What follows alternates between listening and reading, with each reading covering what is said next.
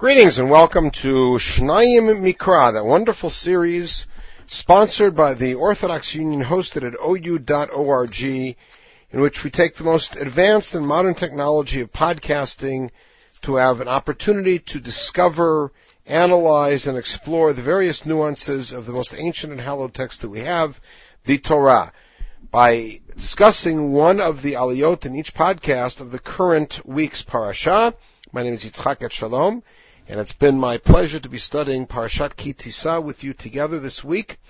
We are now in the fifth Aliyah, Parak Lamed Dalad Pasuk Aleph, a very, very famous passage. Up until now, we've had the narrative of Cheta Egel, and then Moshe's pleas and demands and requests and arguments of HaKadosh Baruch Hu to have him forgive us and forgive us fully and have his Shekhinah rest with us and even demonstrate the intimate, exclusive, and special relationship he has with us by having us distinct from the rest of the nations of the earth. And now God accedes to that request by having the Brit recovenanted as follows. You carve two tablets of rock like the first ones. Meaning you broke the first ones, now you've got to recarve two. I will write on those tablets, but you're going to fashion them. They were on the first tablets that you broke. And of course the famous comment of Rish Lakish, Asher Shibarta, Yasher Shibarta. You did a good job to break them. We'll talk about that at the end of the Aliyah. Be ready in the morning. Let's carve the tablets and be ready in the morning. The Alita Babokel Har Sinai. You're going to come up in the morning to Har Sinai, and this is now taking us back to the very beginning of Ma'amad Har Sinai, before the Brit was even given, and Moshe is going to be waiting at them in the morning to come up, V'nitzav Talisha Marosh and you will stand at attention for me there on top of the mountain with the tablets. V'ish lo imach, nobody goes with you. Nobody should be seen on any part of the mountain. Again, taking us back to the first part of Matan Torah. Nobody can go to the mountain. There's a border around the mountain. Al. Mul, unlike in modern Hebrew, it means opposite. really means at the foot, at the foothills or the footsteps of. Um, the animals, the flock, the cattle cannot graze near that mountain. Now, there's two components to that pasuk. The first thing is that again, this takes us back to the very great revelation of the Decalogue, where the animals were not to graze, no one was to go up, anybody who would go up would die, which of course reminds us of the threat to Moshe, if you see my glory you will die. So the notion is that Moshe can come far closer than anyone else, nobody can come all the way, but the animals and the people have to stay far away. There is another piece to the puzzle is that Moshe's first revelation on Har Sinai happened when he was shepherding the flock. And now the flock is separated from him. And the flock being separated from him is also indicative of him being separated from his flock, in other words, from Bnei Yisrael.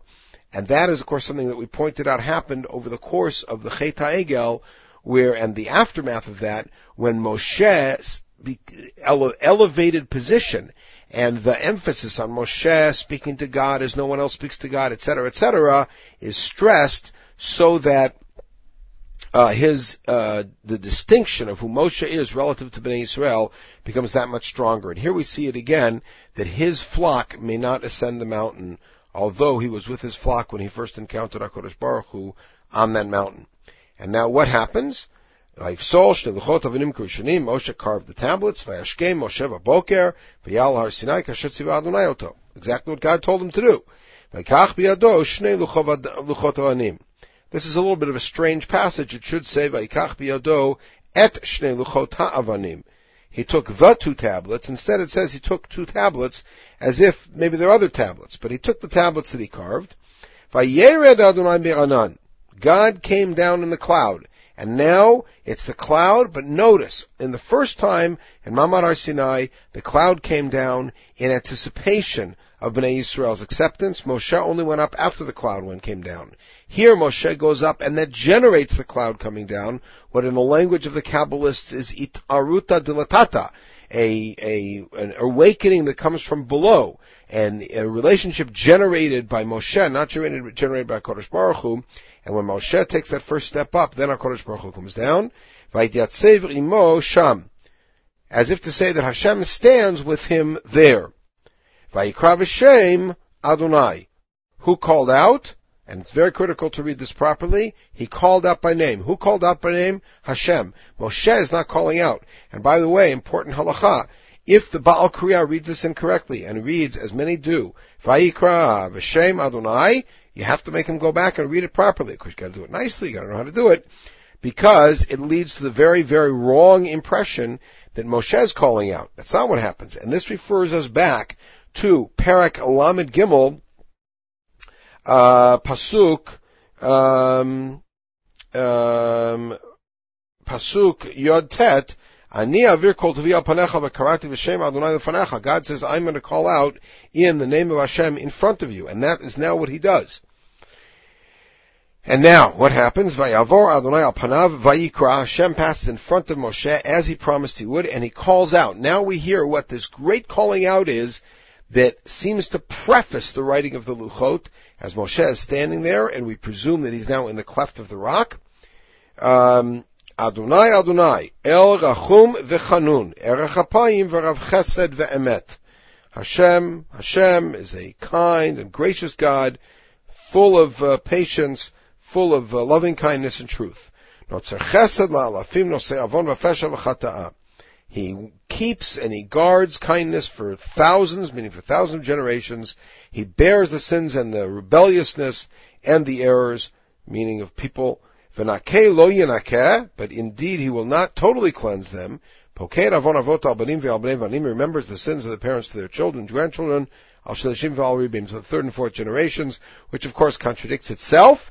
And the famous resolution is, if the children and grandchildren maintain the errant ways of their parents, then indeed he re- revisits the the uh, punishment on them. They don't have an out of saying we didn't know any better. On the other hand, if they stand independently, then God uh, relieves them of the sin. What happens? Vayimaher Moshe, Moshe bows down, prostrates himself in front of God because God has now announced that He's forgiven the people. Vayomer, imna matzati chen Adonai. And now Hashem, Moshe says, if I found favor in your eyes, as he said before, Yelechna Adonai v'kibenu. We want you to come with us. This is the formal request. Hashem, we want you to come with us, not to abandon us. Ki amkshe orefu. Indeed, we are stiff-necked people. And you will forgive our sins. What is Moshe saying here?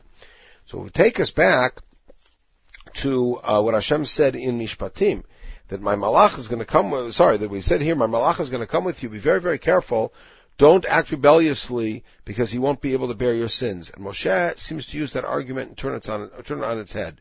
It said, Hashem, we need you to come with us. You with your compassion, with your loving kindness, with your patience, with your willingness to forgive.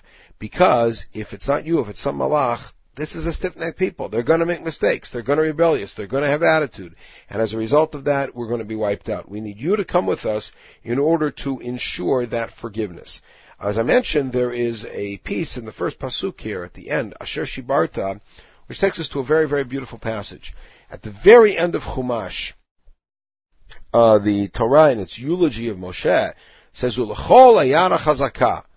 No great, no Navi ever stood up who had such a great impact with the fear, etc., and the great hand. That